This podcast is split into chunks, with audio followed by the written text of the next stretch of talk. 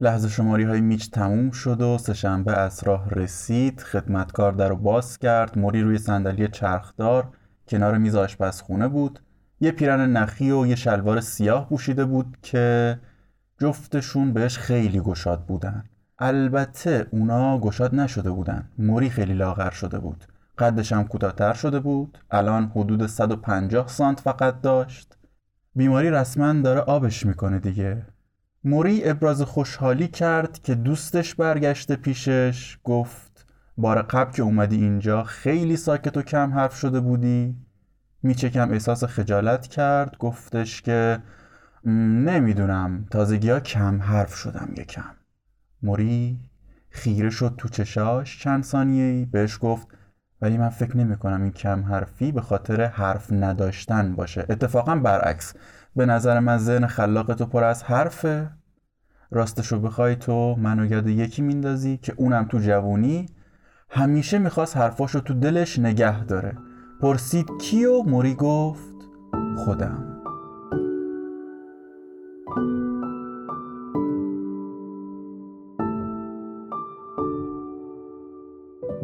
سلام من علی خدادادی هستم و اینجا پادکست سشنبه است. ما تو سشنبه به مفهوم زندگی و مرگ می‌پردازیم و منبع پادکستمونم کتاب سشنبه ها با موریه.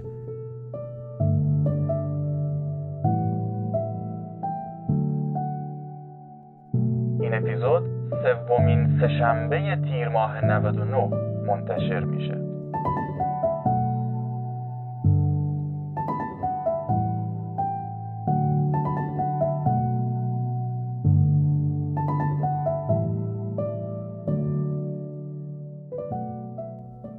میچ یه پاکت قهوه‌ای رنگ پر از خوراکی دستش بود. غذاهای آماده ای مثل بوقلمون، سیب زمینی، سالاد مکارونی، نون شیرین. می‌دونست تو خونه موری خوراکی زیاده و هیچ وقت تموم نمیشه ولی می‌خواست یه سهمی داشته باشه اونجا. جور دیگه ای هم نمی‌تونست کمک کنه که. موری هم که همیشه عاشق خوردن بود با شوق زیاد یه چشمک زد به میچ که خوراکی ها رو بیار تا حمله کنیم بهشون.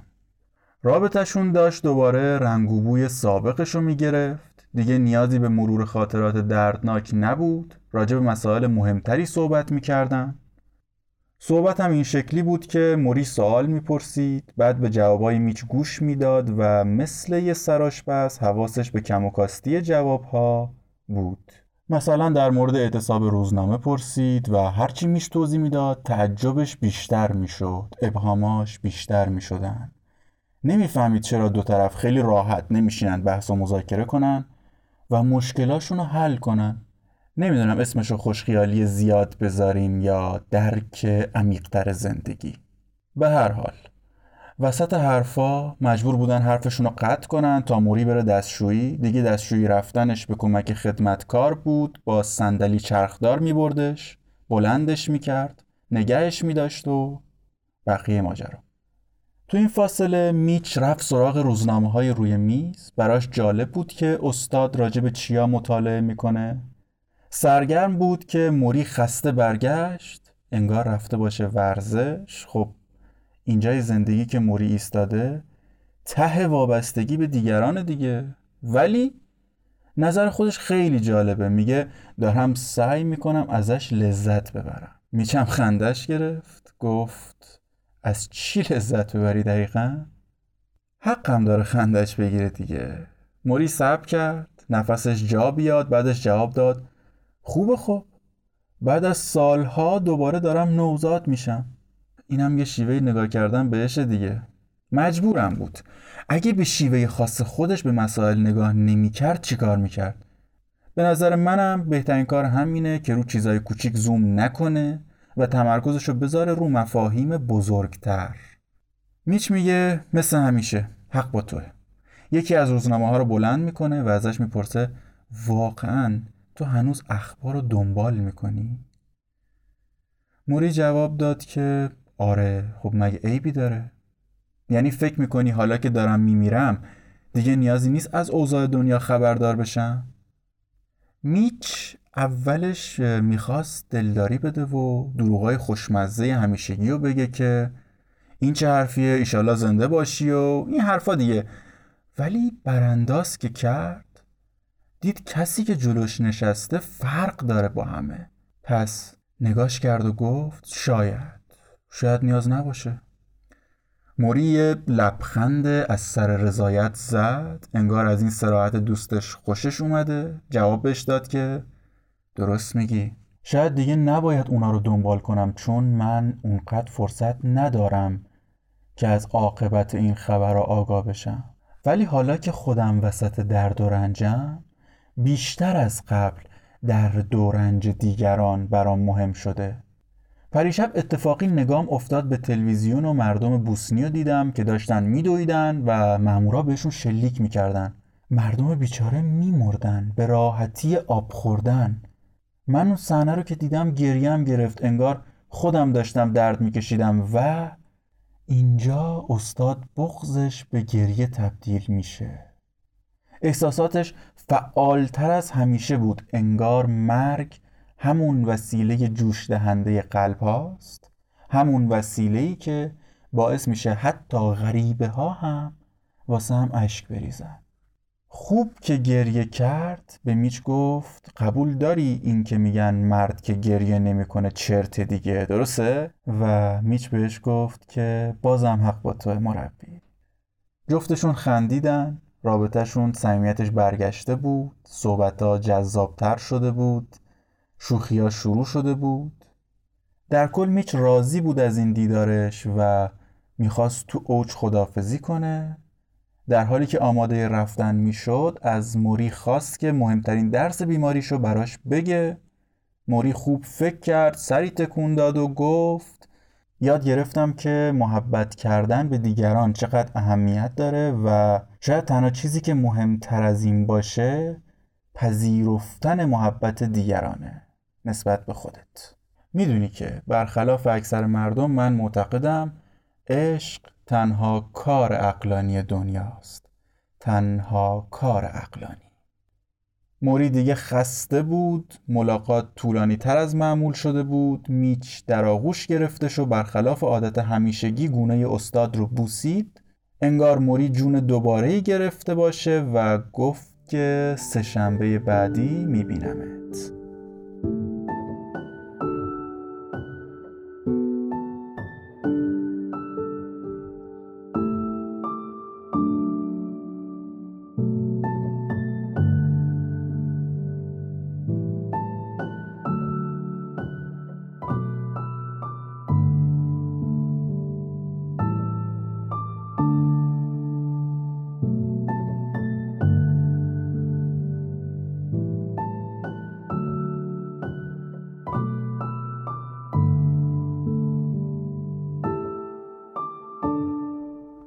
دیترویت وضع روزنامه ها به خوبی پیش نمی رفت یادتونه دیگه کارمندا اعتصاب کرده بودن کارفرما اومدن یه دستی زدن و کارمندای جدید استخدام کردن.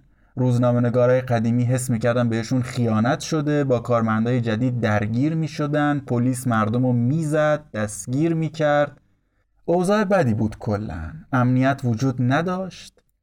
ولی میچ به دور از تمام این هیاهوها با بی صبری منتظر رسیدن سهشنبه ها بود تا هزار کیلومتر پرواز کنه و بره پیش مراد خودش. اگه این هزار کیلومتر می‌شد صد هزار کیلومترم فکر نکنم تفاوتی ایجاد می‌کرد. میش داشت معتاد این دیدارا می‌شد. دلیلش هم این بود که لحظات کنار موری بودن حس متفاوتی داشت با بقیه زندگیش. از کالبد جسمی خودش جدا می‌شد و به یه سفر روحانی می‌رفت. یه چیزی شبیه مدیتیشن سهشنبه دوباره با دستای پر از خوراکی رفت دیدن موری. موری تو اتاق مطالعهش بود داشت تو دفترچش یادداشت می‌کرد. به سختی البته. دیگه نمی‌تونست دستاشو بالاتر از سینش بیاره و نوشتن کار دشواری شده بود براش. سختش بود پشت میز آشپزخونه بشینه و اکثر اوقات تو اتاق مطالعه رو کاناپه مخصوصش بود. کاناپش از ایناست که پشتش میخوابه تبدیل به تخت میشه و جلوش هم یه قسمتی داره که پاتو می‌ذاری روش. کاناپه راحتی بود خلاصه. یه زنگوله هم کنار دستش بود که هر وقت به کمک نیاز داشت تکونش بده. وقتی میچ وارد اتاق شد مثل اینکه چند دقیقه هست که موری نیاز به کمک داره و هر چی تلاش کرده نتونسته زنگوله رو برداره. عصبی شده مستاصل. میچ سری کمکش کرد سرش رو بالش تنظیم کرد و خیلی قصه خورد از اینکه روز به روز استادش داره حالش بدتر میشه. ازش پرسید مربی تا حالا شده دلت به حال خودت بسوزه؟ موری وایساد تا یکم اعصابش آرومتر بشه. چند تا نفس عمیق کشید. لبخند همیشگیش نمایان شد و جواب داد که آره بعضی صبح سعی می‌کنم بدنم رو حرکت بدم. هر جایی که هنوز تواناییشو دارم یه جور آمارگیری برام که کنترل کجاها رو از دست دادم و بعدش براشون ماتم می‌گیرم قصه می‌خورم عذا می‌گیرم برای این مرگ تدریجی و بعدش دست برمیدارم از دلسوزی. میچ پرسید به همین راحتی و موری جواب داد آره. اگه لازم باشه اشک میریزم. هرچقدر لازمه سوگواری می‌کنم برا خودم. ولی خب بعدش کم کم تمرکز می‌کنم رو چیزای خوب. مثل آها. مثلا ببین این مریضی درسته که تدریجی منو آب می‌کنه و این دردناکه ولی خب خوبی هم داره و اون اینه که فرصت خدافزی با عزیزامو به هم داده. یا اصلا چرا راه دوری بریم؟ تمرکز می‌کنم رو سهشنبه ها که تو قراره به دیدنم بیای. میچ کلی ذوق کرد. گل از گلش شکفت. به یاد همه کسایی که میشناخت افتاد که اکثر اوقاتشون رو صرف دل سوزوندن به حال خودشون می‌کنن. فکر کرد که اگه همه میومدن برای این کارا یه حد و حدودی قائل می‌شدن. مثلا مثل موری.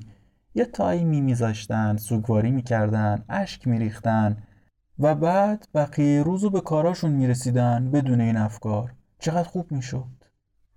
تو این فاصله موری رفته بود دستشویی میچم تو اتاق قدم می‌زد فکر می‌کرد به حرفاشون روزنامه ها رو بررسی می‌کرد.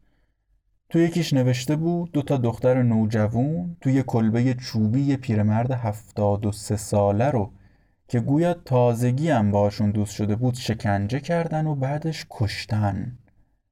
بعدش هم جشن گرفتن این موفقیتشونو روزنامه رو بست چون موری روی صندلی چرخدارش به کمک خدمتکار داشت وارد اتاق می‌شد. خدمتکار می‌خواست بذارش رو کاناپه که میچ گفت اگه می‌خوای تا اگه می‌خوای تا من این کارو بکنم.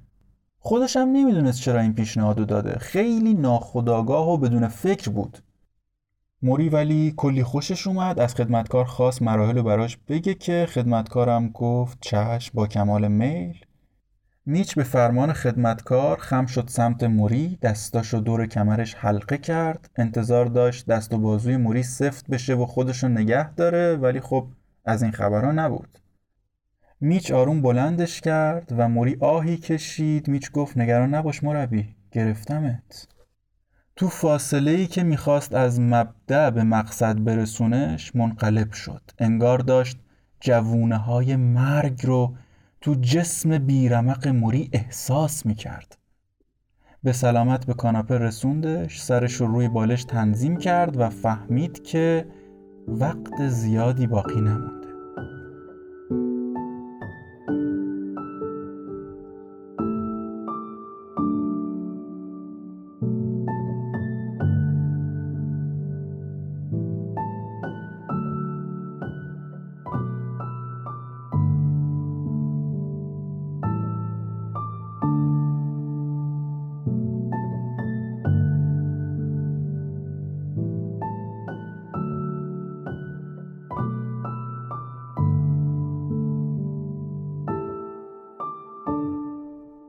میچ تو هواپیما بود داشت به سمت نیوتون غربی می‌رفت محل زندگی موری و طبق عادت همیشگیش طول مسیر رو خاطر بازی می‌کرد. یاد سال سوم دانشکده افتاد. اون سالها دیسکو و فیلم های راکی باب شده بودن تازه. نسل جوون داشت یکم به سمت ابتزال می‌رفت. ولی سر کلاس های موری دانشجوها از حال و هوای جامعه کنده می شدن کامل. و به جامعه ذهنی موری سفر می‌کردن. تعامل می‌کردن با هم درباره چگونگی مواجهه با عصبانیت، حسادت، عشق، محبت. درس دانشگاه معمول نبود دیگه درس زندگی بود. یه روز موری با یه تمرین عجیب اومد سر کلاس. دانشجوها به گروه های دو نفره تقسیم شدن و باید تو حالتی که پشتشون به هم کلاسیشونه بیستن و خودشونو پرت کنن عقب. با این اطمینان که همگروهی میگیرش. همه ناموفق بودن. چند سانتی به عقب می اومدن و قبل افتادن منصرف می شدن یکی از دخترها با موهای مشکی که از پشت بسته بود پلیور گشاد سفید شبیه لباس ملوانا دماغ باریک چشای قهوه‌ای کوچیک. دستاشو ضربه رو سینش گذاشت و کامل خودشو رها کرد. دقیقا مثل یه چای لیپتون وقتی شیرجه می‌زنه تو آب جوش. اینم از پشت شیرجه زد سمت همگروهیش همگروهی ولی حواسش پرت بود چون فکر می‌کرد مثل بقیه دختر مومشکی هم موفق نمیشه منصرف میشه. میچ میگه همه فکر کردیم که دیگه با کله می‌خوره زمین ولی خب لحظه آخر درست قبل از رسیدنش به زمین همگروهیش به سختی کنترلش کرد و کشیدش بالا. خلاصه شانس آورد. بچه ها دست زدن خوشحال شور و شوقی افتاد تو کلاس. موری هم با خوشحالی شاهد این صحنه ها بود. اومد جلو دست گذاشت رو شونه دختر و بهش گفت نکتش همین بود. فرق تو با بقیه اینجا بود که تو چشاتو بستی. رو کرد به همه دانشجوها و گفت که بعضی وقتا قادر نیستی چیزی رو ببینی یا باور کنی. بعضی وقتا تو زندگی همه چیز گنگه و مسیر رو گم کردی. اونجاست که باید چشاتو ببندی و خودتو رها کنی وسط اتفاقات. و راجع به اعتماد هم باید بگم که اگه می‌خوای دیگران بهت اعتماد کنن تو هم باید این حس رو داشته باشی که بقیه قابل اعتمادن. حتی تو زمان سختی حتی زمانی که داری سقوط می‌کنی.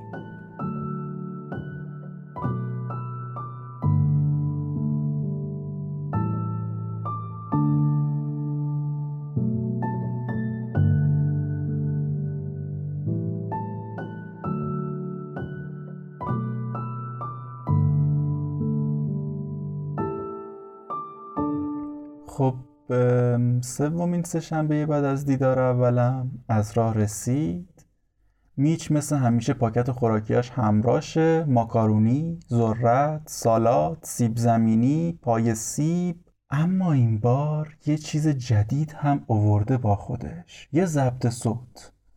موری از دیدنش تعجب کرد. میچ بهش گفت می‌خوام برای اینکه حرفامون فراموشم نشه صدا رو ضبط کنم تا بعدنم بتونم بهشون گوش بدم. موری با یه لبخند شیطنت آمیز ازش پرسید بعدن یعنی وقتی من مردم؟ میچ ناراحت شد از حرفی که زده می‌خواست جمعش بکنه ولی موری ادامه داد که واقع بین باش رفیق.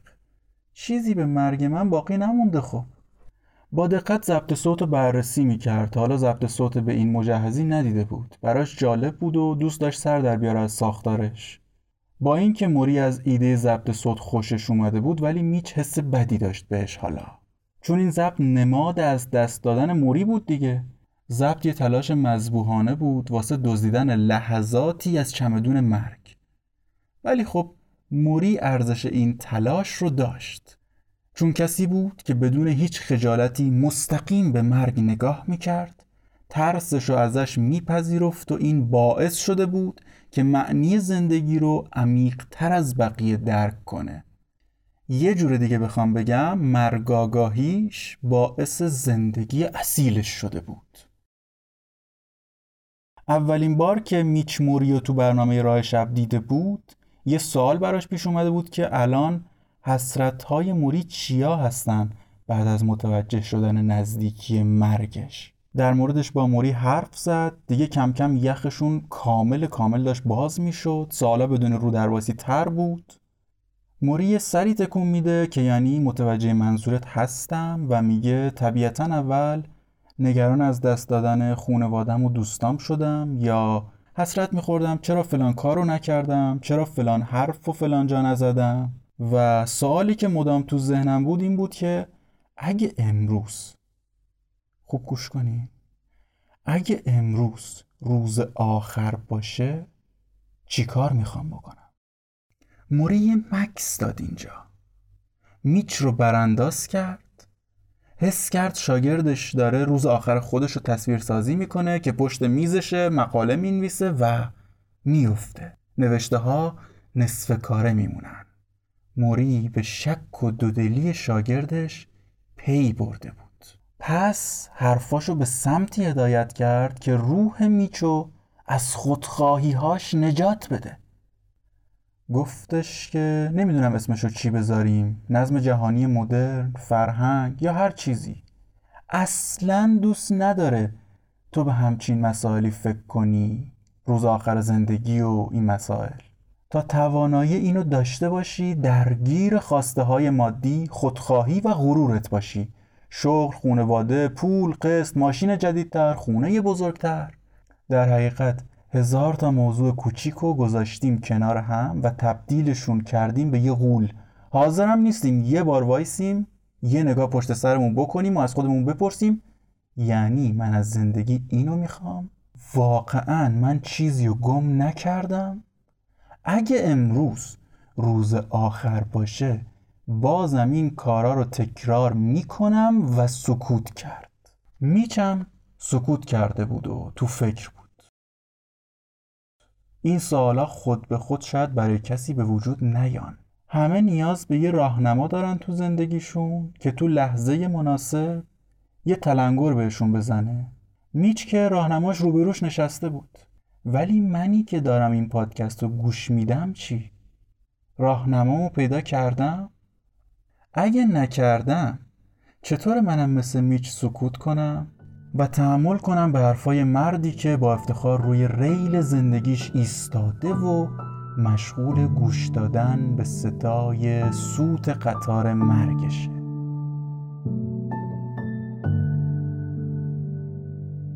خب اپیزود 4 اینجا تموم میشه. سهشنبه رو از کست باکس و بقیه اپای پادکست می‌تونید بشنوید. ممنون که ما رو به دوستاتون معرفی می‌کنید و بدرود.